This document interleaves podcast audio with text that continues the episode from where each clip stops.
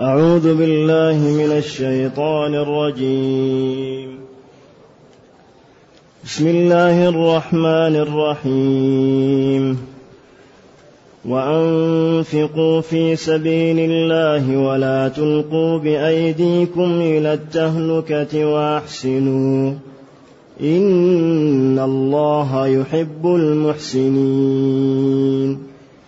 وأتموا الحج والعمرة لله فإن احصرتم فما استيسر من الهدي ولا تحلقوا رؤوسكم حتى يبلغ الهدي محلة فمن كان منكم مريضا أو به أذى من رأسه ففدية من صيام أو صدقة أو نسك. فإذا أمنتم فمن تمتع بالعمرة إلى الحج فما استيسر من الهدي فمن لم يجد فصيام ثلاثة أيام في الحج وسبعة إذا رجعتم تلك عشرة كاملة ذلك لمن لم يكن أهله حاضر المسجد الحرام. واتقوا الله واعلموا أن الله شديد العقاب. الحمد لله الذي أنزل إلينا أشمل كتاب وأرسل إلينا أفضل الرسل وجعلنا خير أمة أخرجت للناس. فله الحمد وله الشكر على هذه النعم العظيمة والآلاء الجسيمة.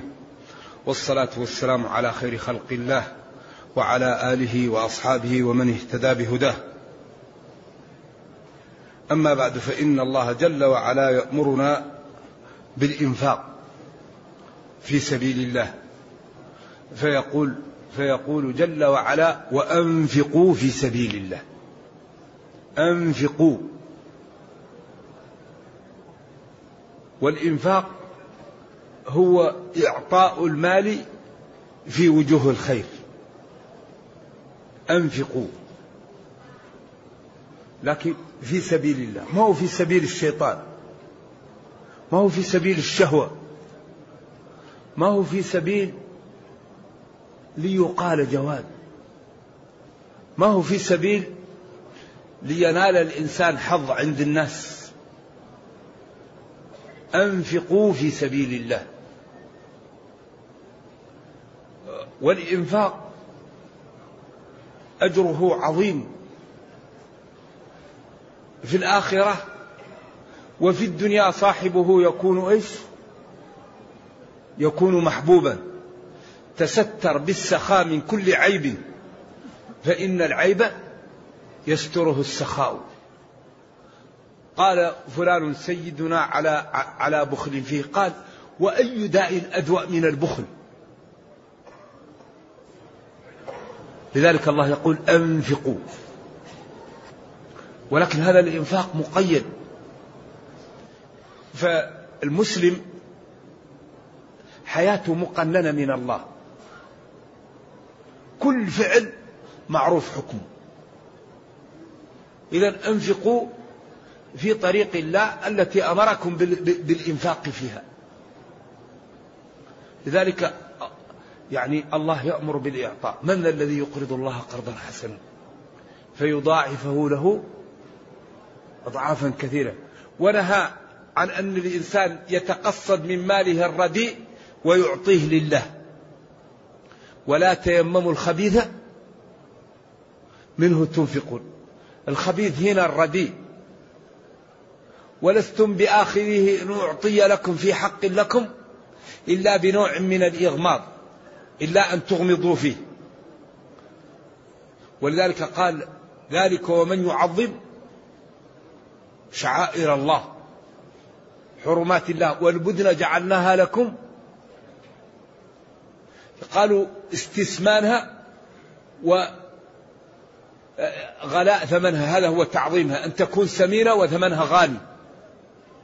ذلك ينبغي للمسلم إذا أراد أن ينفق يختار ما يحبه من ماله ينفقه. الجوانب التي يراها طيبة ويحبها ينفقها. ولذلك الصحابي الذي سمع الله يقول لن تنالوا البر حتى تنفقوا. قالوا يا رسول الله أحب مالي إلي برحائي فاجعلها في سبيل الله. قال له بخل بخل. اجعلها إيش؟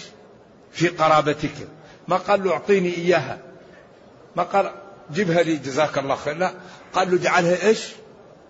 في قرابتك. ولذلك الإنفاق على القرابة صدقة وصلة رحم. والإنفاق على الأباعد هو صدقة. أنفقوا.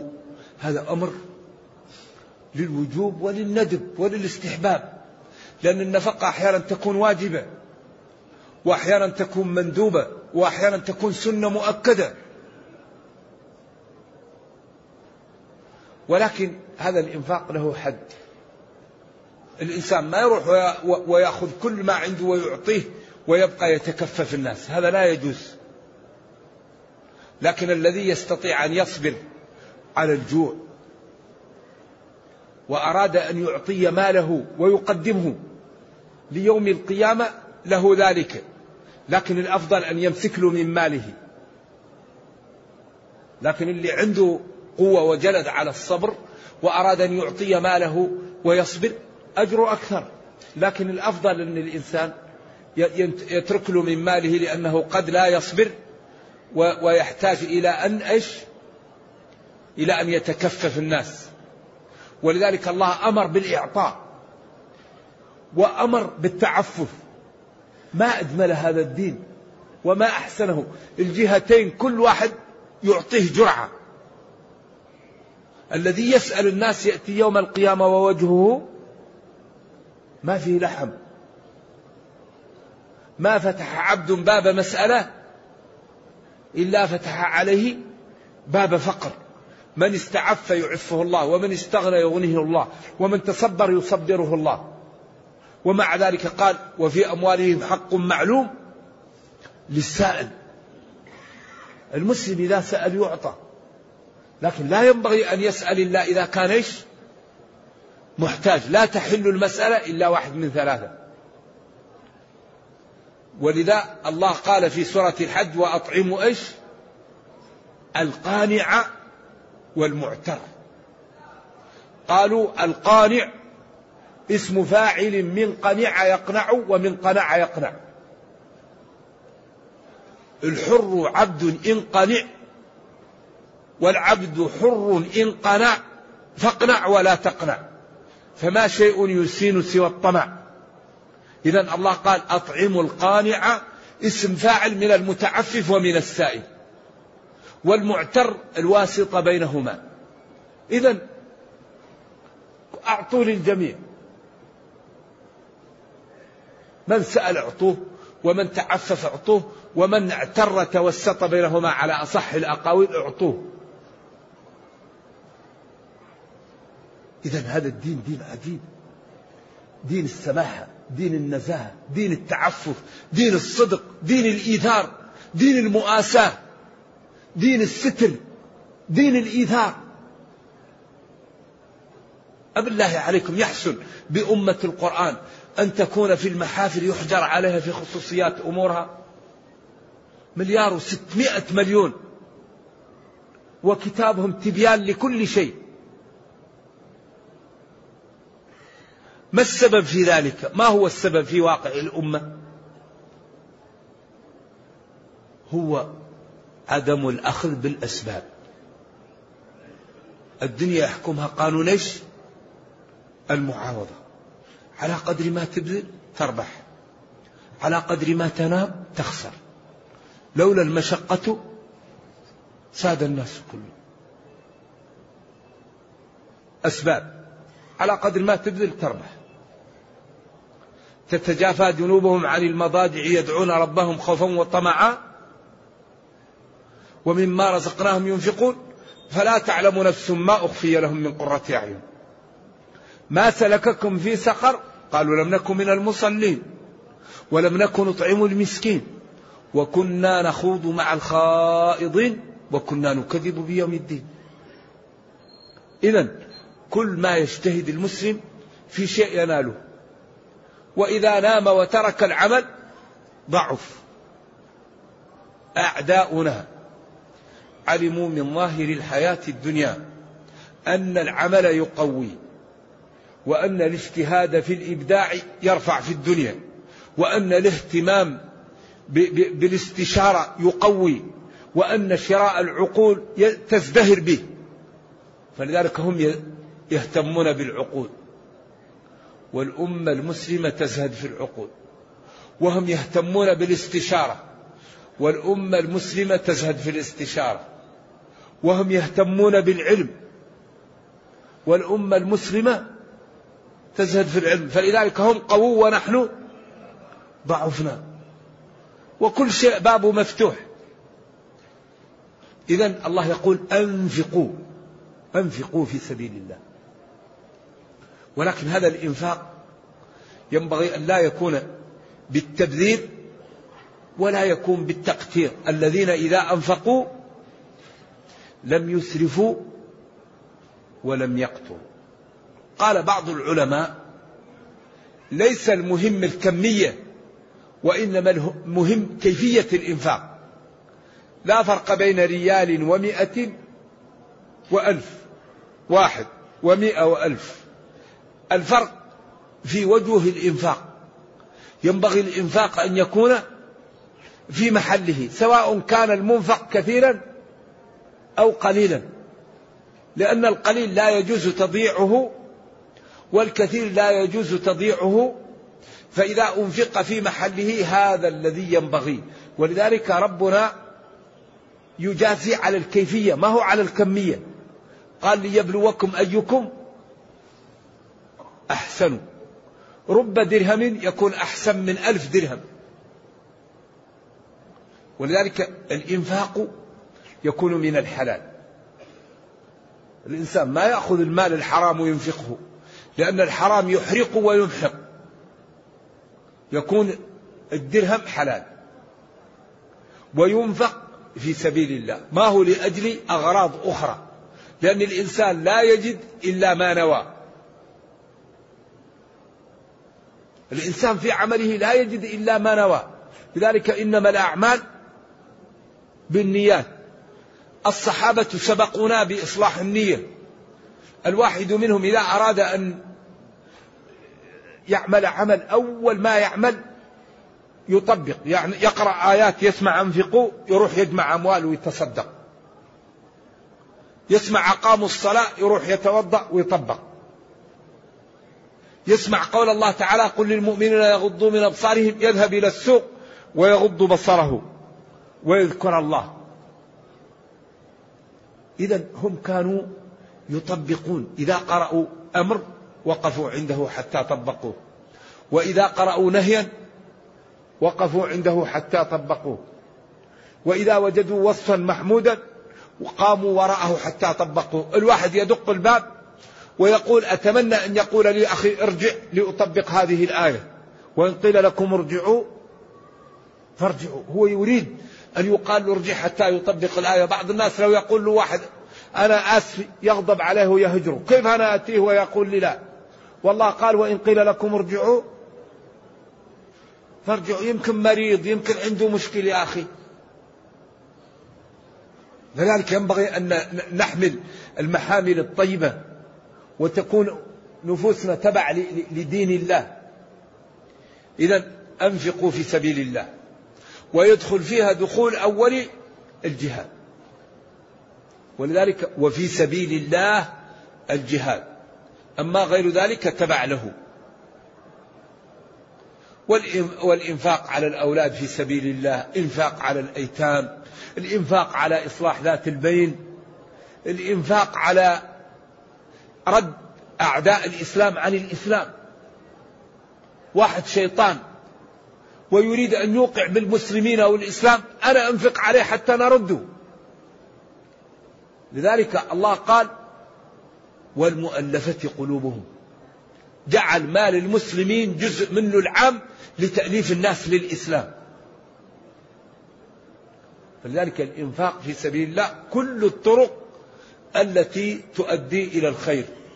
من الإنفاق على الأولاد على الأيتام على الأقارب على الجيران على المساجد على إصلاح ذات البين على الأذكياء ليتعلموا. على المرضى ليعالجون. كل هذا إنفاق في سبيل الله. وعلى السفر إنسان رايح للحج ينبغي أن ينفق على نفسه. إنسان رايح للجهاد ينبغي أن ينفق على نفسه. وينبغي أن لا يتعود المسلم أن يكون عالة على الناس. يتعود على أن ينفق على الآخرين. والله كريم وكل ما جعل العبد نفسه في مكان الله يعطيه إياها. فمن جعل نفسه أنه ينفق على الناس الله يعطيه لينفق. ومن جعل نفسه أن ينفق عليه الله يهيئ له من ينفق عليه. ولذا الله كريم ويعطي للناس على قدر حاجاتها وهممها. بعدين قال ولا تلقوا بأيديكم إلى التهلكة. أقوال للعلماء كثيرة جدا. والصحيح فيها أو أقواها هو كما قال أبو أيوب الأنصاري فينا معشر الأنصار نزلت لما كثر الفتح. وقوية الأمة المسلمة قالوا نحن بيننا في مجلس ولا يحضر رسول الله صلى الله عليه وسلم. قالوا إن أموالنا نقصت وضياعنا يعني جفت. فينبغي أن نجلس ونستصلح أموالنا ومزارعنا والإسلام الحمد لله إيش؟ أصبح في قوة ومنع وفي غنى عنا فينبغي أن نجلس في مزارعنا وفي أموالنا نصلحها. فالله أنزل أنفقوا أعطوا ولا تلقوا بأيديكم إلى التهلكة بترك الجهاد والعمل في وتجلسوا في المزارع وفي الأموال تصلحها لأن هذا فيه ضعف للدين وفيه ضياع للأمة. إذا هنا أصح الأقاويل إن ولا تلقوا بأيديكم إلى التهلكة لا تجلسوا في مزارعكم وفي أموالكم وتتركوا الذهاب للجهاد فإن ذلك فيه هلاك وضعف للأمة على أصح التفاسير. وقيل والآية أعم من هذا وقيل لا تلقوا بأيديكم إلى التهلكة بأن الإنسان يصيبه القنوط والإحباط لأن أخطر شيء أن الإنسان يقنط من رحمة الله لا تيأسوا من روح الله. فالمسلم له طمع في الجنة له طمع في الخير. فإذا المسلم عمل المعصية وأصابه القنوط يكون ذلك سببا في تهتره وتهتكه وفي سبب إقدامه على المعاصي. فيكون ذلك سببا في هلاكه. إذا ولا تلقوا بأيديكم إلى التهلكة في القدوم على المعاصي والقنوط. أو لا تلقوا بأيديكم إلى التهلكة بأنكم تقدموا على المعاصي. لأن المعاصي تهلك. والآية القرآن حمال ذو وجوه. فالإنفاق في جميع وجوه الخير والإنسان لا يلقي بيده إلى التهلكة سواء يقتل نفسه سواء يجلس عن الجهاد سواء يقدم على المعاصي سواء يقنط من رحمة الله وييأس. كل هذا داخل فيش في ذلك داخل في الأمر وهذا داخل في النهي. وأحسنوا أحسنوا في كل أموركم. إن الله يحب الم... أحسنوا في تعاملكم مع أولادكم. في تعاملكم مع زوجاتكم في تعاملكم مع آبائكم في تعاملكم مع جيرانكم في تعاملكم مع عمالكم في تعاملكم مع رفقائكم في, في, في العمل في المسجد في الطريق. المسلم يكون محسن. ما يكون سيء الملكة ولا سيء الخلق. إذا دخل بيته يقول من في البيت؟ ويلكم؟ جاكم. انتبهوا جاكم. فكأن الواحد يكون كالحية أو الثعبان دخل البيت. هذا ليس مروءة. ينبغي للمسلم إذا دخل بيته أن يحسوا أهل البيت بماذا؟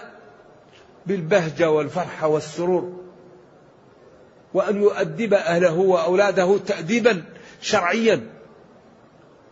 لا يغلظ عليهم ولا يفلت الحبل. وإذا أراد أن يؤدبهم ينبههم على السبب الذي أدبهم فيه. ولا يؤدب وهو غضبان. لأنه إذا كان غضبان يمكن يضرب ويقتل. فإذا كان غضبانا هذا انتقام ليس تأديبا. أحسنوا. كل شيء كتب فيه الإحسان. ولذلك نبينا صلى الله عليه وسلم لم يعامله شخص إلا أحب الإسلام. يرفق بالناس يكرم الناس يلين للناس. يقول بئس أخو العشيرة فلما جاءه لاينه وهش في وجهه. قال ما هذه الحميراء؟ قليل الأدب. زوجنيها بأجمل العرب. قال هذه إنها عائشة بنت أبي بكر الصديق. سكت عنه. قالت من هذا؟ قال هذا الأحمق المطاع وما ورد. بيس أخو العشيرة لكن لما جاء لاينه قالت أنت قلت بيس أخو العشيرة وبعدين لاينته قال متى رأيتني سبابا أو شتاما أو لعانا شر الناس من اتقاه الناس مخافة شره. وفي البخاري عن عمر إنا لنبش في وجوه قوم وقلوبنا تلعنهم. عن عمر في صحيح البخاري فالمسلم لا يقابل الإساءة بالإساءة. ولا و ويكون لين الجانب إلا في, في, في الأوقات اللي لازم منها. ولذلك أبو بكر مع فضله وحلمه وتواضعه قال لهم يوم صلح الحديبية قالوا أمصص بار اللات كلمة عجيبة من أبي بكر. لكن في هذا الموقف كانت جميلة لأنه قال كلام غير جيد. ذلك الشعر يقول ولا خير في حلم إذا لم تكن له بوادر تحمي صفه أن يكدر ولا خير في حلم إذا لم يكن له كريم إذا ما أورد الأمر أصدرا يعني كل شيء في موضعه. ولكن المسلم يكون دائما يرفق. حتى المخالف ترفق به. وتحاول أن توصل له المعلومة حتى تزيل عنه ما فيه من مما لا من الخطأ. لأن الإحسان يلين القلوب ويفتح لك آفاق.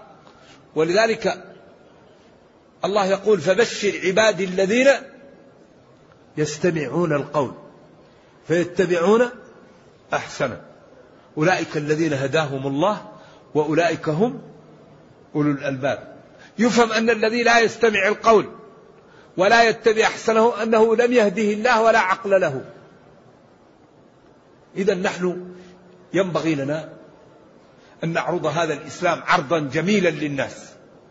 ينبغي أن نجعل الإنسان في قوالب جميلة وأن نجعل الناس يفهمون ويعقلون أن الحل في هذا الإسلام.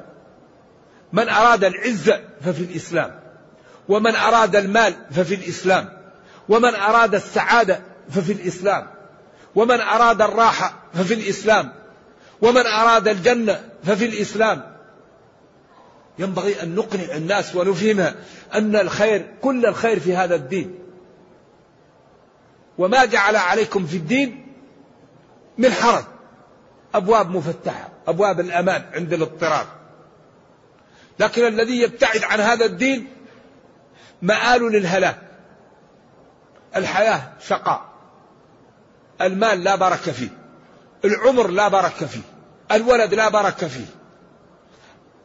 القلب ضيق والحياة ضنكة وإذا مات يقدم على عياذا بالله جهنم.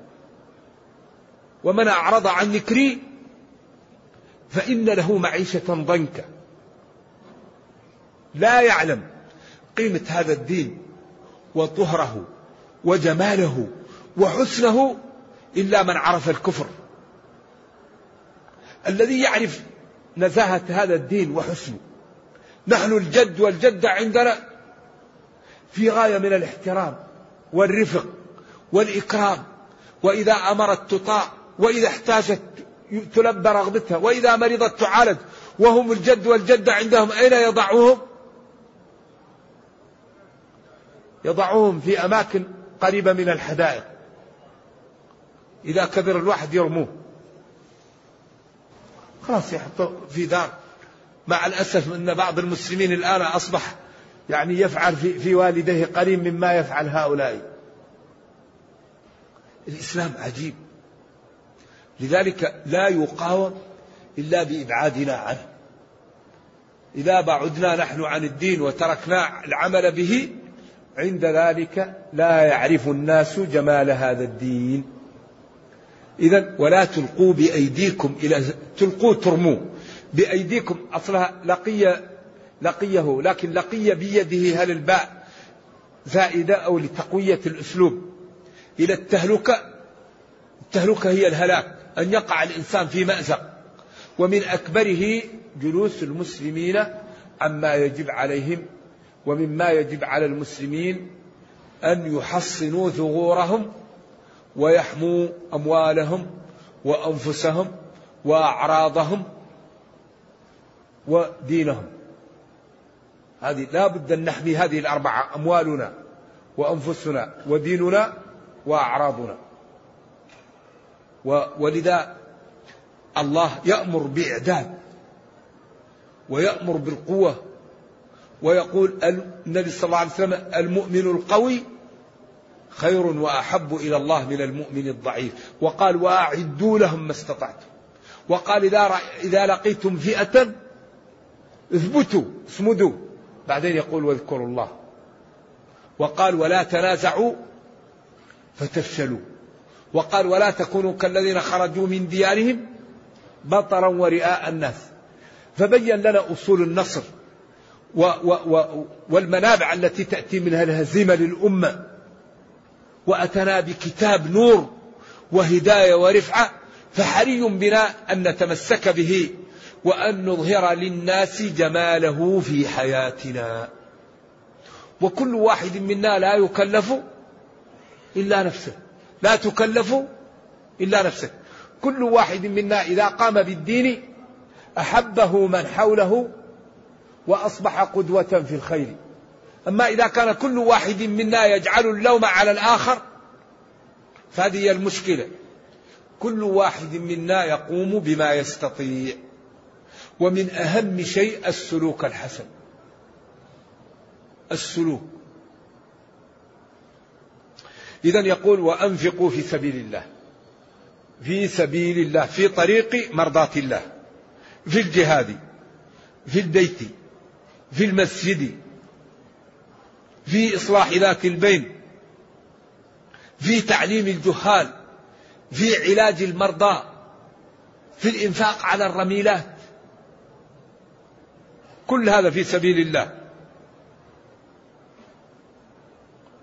ولا تلقوا بأيديكم إلى التهلكة لا تتركوا الجهاد وتشتغلوا بأموالكم فإن ذلك ضعف للإسلام وضعف للدين وذلك تهلك لكم. أو لا تقدموا على المعاصي فإن المعصية تقسي القلب وتجعل نور الإيمان ينحجب فيستهتر المسلم ويقع في المهلكة. لذلك المعاصي كل ما عاصى العبد يأتي طلع على, على, الإيمان. المعاصي تذهب الإيمان تزيل ضوء. لذلك كل ما عمل معصية نكتت نكتة. حتى يبقى كالكوزش المجخي عياذا بالله. وأحسنوا. أحسنوا. ولذلك افعلوا الخير.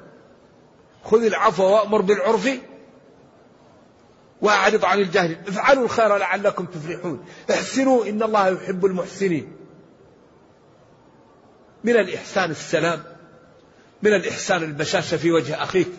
من الإحسان الرفق من الإحسان إذا سألك الشخص عن الطريق تقف وتقول له الطريق من هنا. من الإحسان إذا جاءك شخص يريد حاجة أن تعطيها له أو ترده ردا جميلا. أخوك أو جارك أو صديقك يريد منك حاجة فتقول له شكر الله لك خذ الحاجة. أو أنا أقدر لك لكن الله يعلم أني إيش؟ عاجز الآن.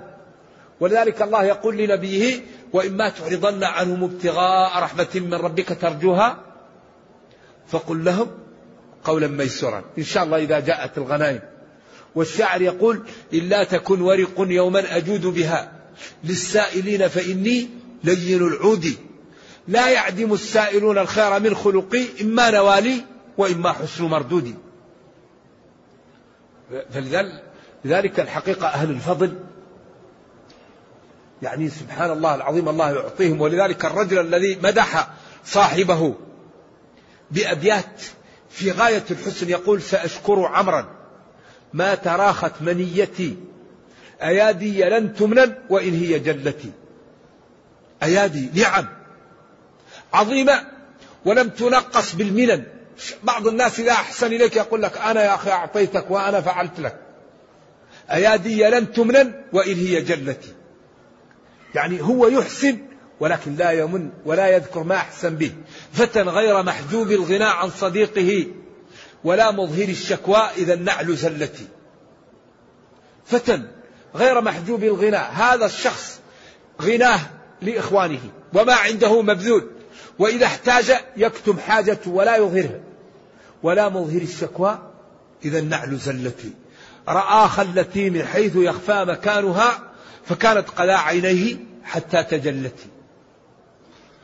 هذا في حقيقة آه، يعني غاية النبل. ولذلك نبينا صلى الله عليه وسلم كان يتفقد الصحابة. وإذا غاب واحد سأل عنه. وإذا احتاج أعطاه.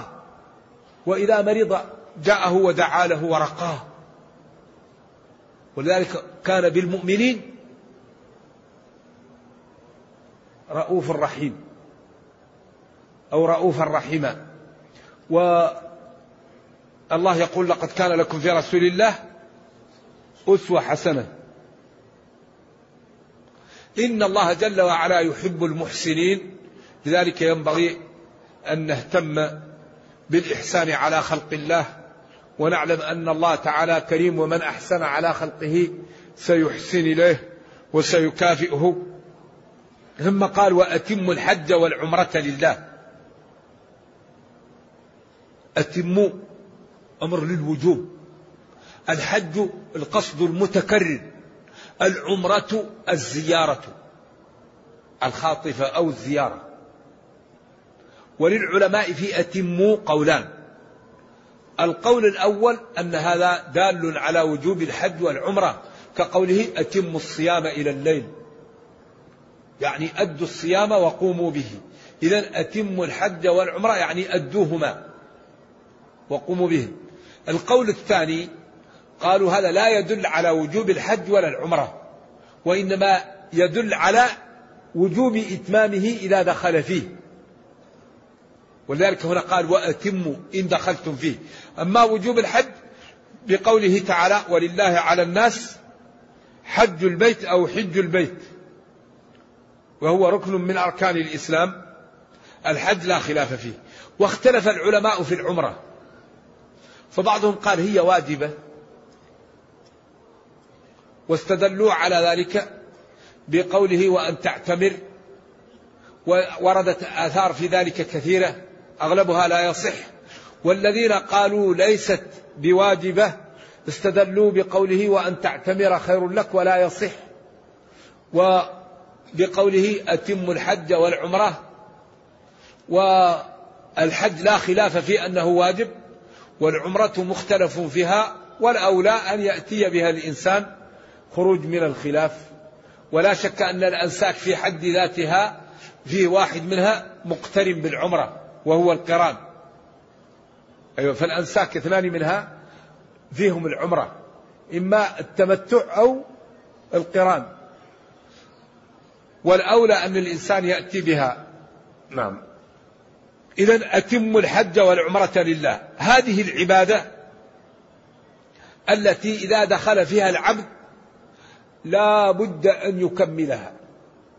ولذلك كثير من المسلمين يدخل في الإحرام ويبقى فيه حتى يموت وهو لم يخرج من الإحرام لأنه يترك ركنا أو يترك يلغي الإحرام وهذا لا يمكن لأن الإنسان إذا دخل في الإحرام يتحلل من الإحرام بواحد من ثلاثة يطوف بالبيت أو يشترط على من قال به كأحمد ورواية وأنها ما هي قضية عين حديث ضباعة. الذي قالت إني نويت الحج وكانت ثقيلة وأشتكي قال حجي واسترطي وقل لباك فإن حبسني حابس فمحلي حيث حبستني. أو بالإحصار على الخلاف في غير العدو. العدو لا خلاف فيه ولكن هل المرض يحصر به أو لا يحصر به؟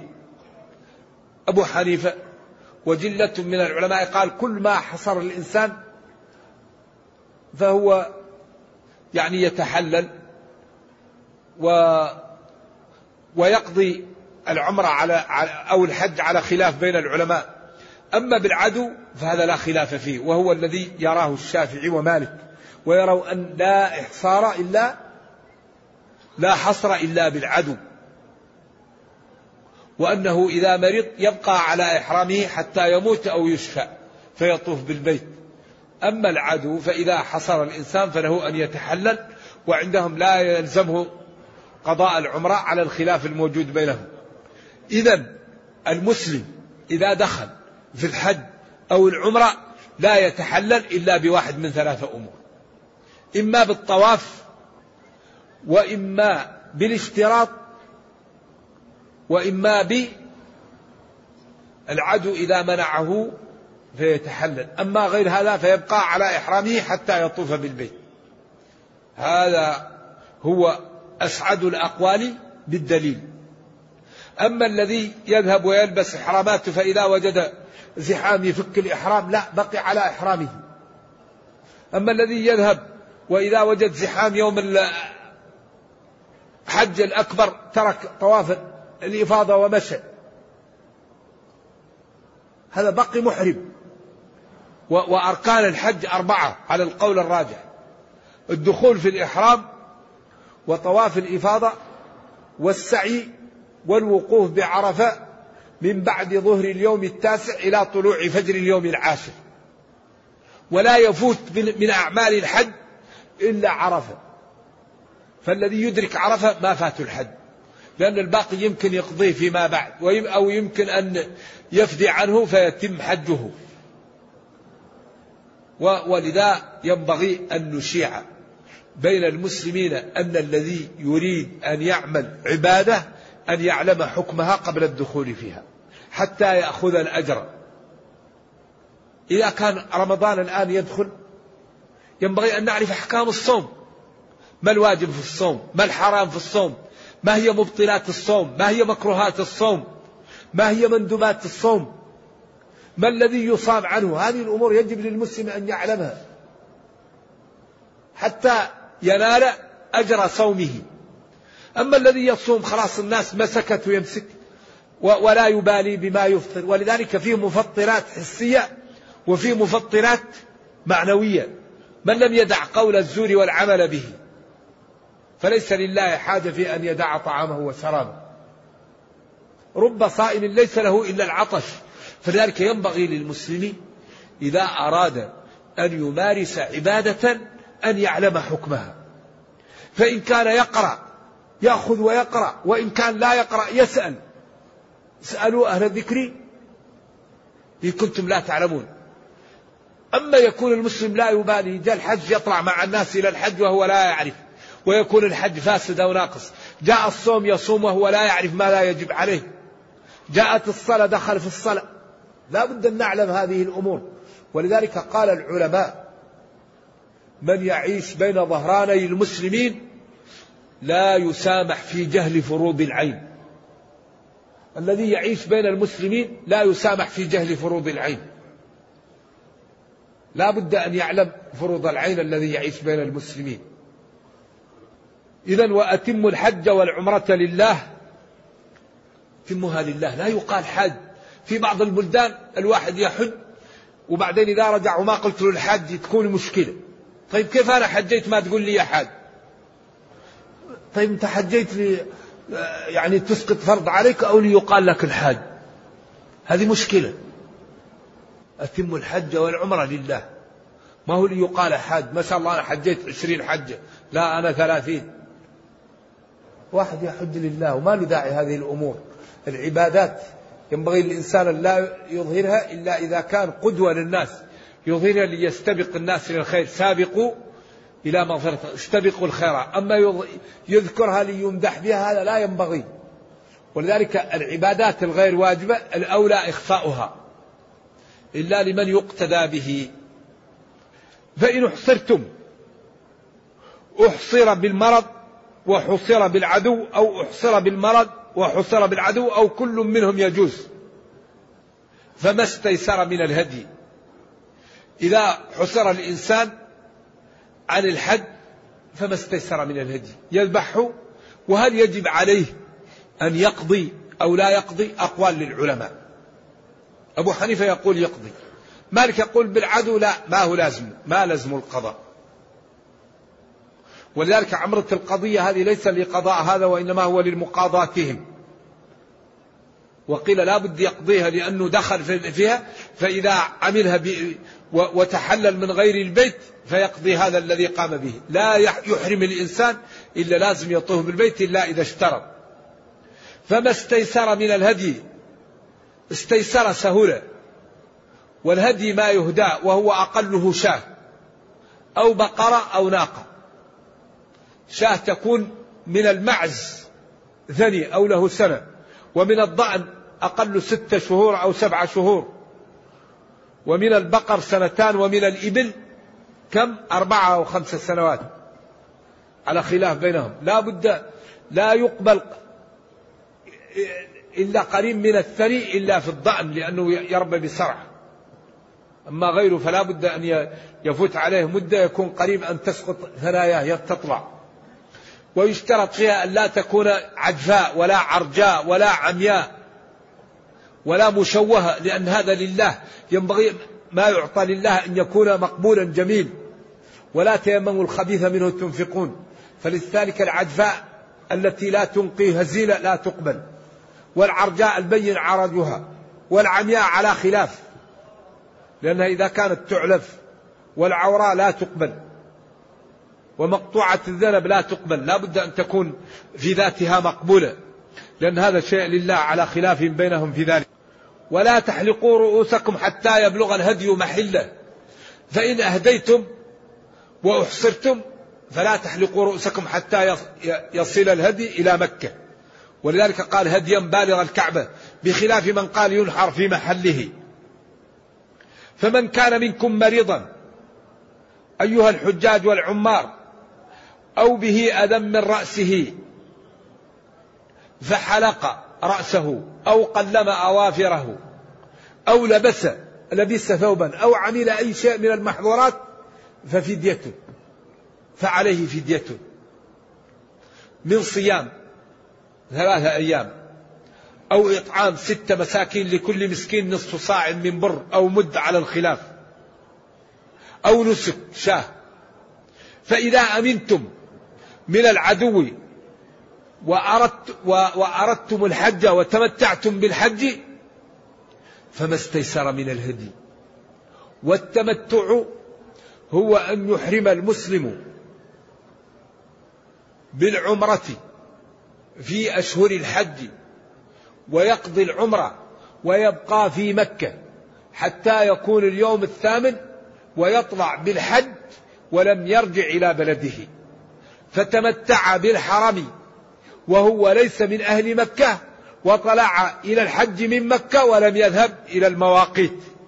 أو يقرن الحج والعمرة مع بعض ولا يأتي للعمرة بسفر مستقل ولا الحج بسفر مستقل فكل من التمتع والقران يسمى في الشرع تمتعا.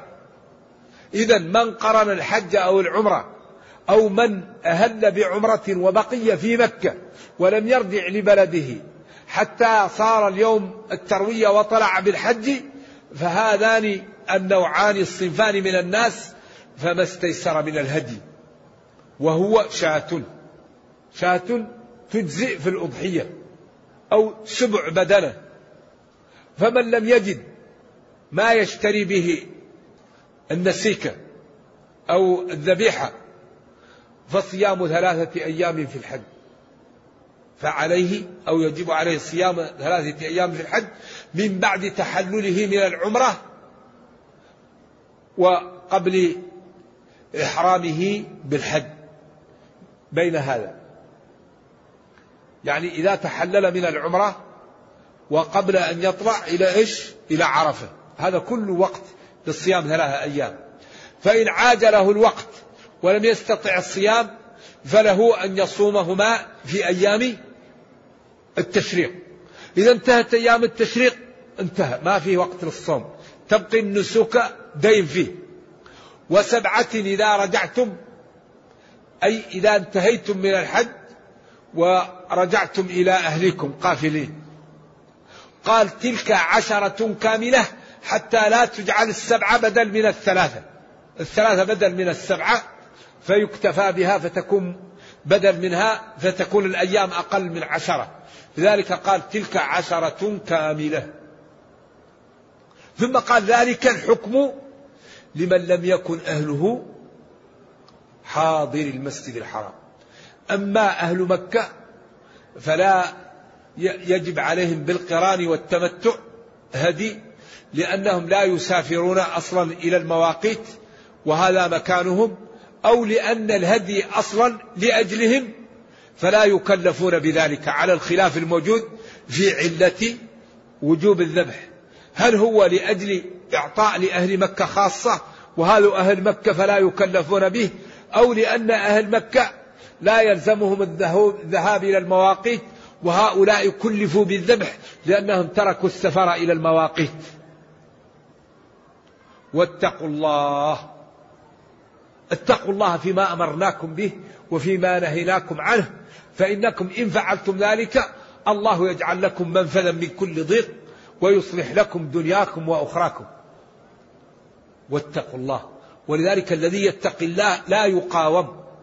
المتقي منصور. المتقي غالب. المتقي ما يريده ينفذه له ربه. إن تتقوا الله يجعل لكم فرقانا. واتقون يا أولي الألباب لعلكم تفلحون. ومن يتق الله يجعل له مخرجا. قال ابن إسحاق منفذا من كل ضيق.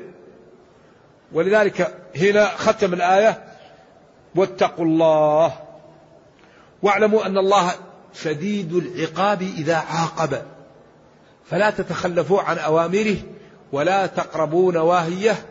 فإنكم إن فعلتم ذلك سعدتم في دنياكم وربحتم في أخراكم بخلاف من يفعل ذلك فإنه سيخسر خسارة لا يعلمها إلا الله جل وعلا ونرجو الله جل وعلا أن يوفقنا وإياكم لما يحبه ويرضاه وأن يجعلنا جميعا من المتقين إنه خير مسؤول والقادر على ذلك وصلى الله وسلم وبارك على نبينا محمد وعلى آله وصحبه والسلام عليكم ورحمة الله وبركاته.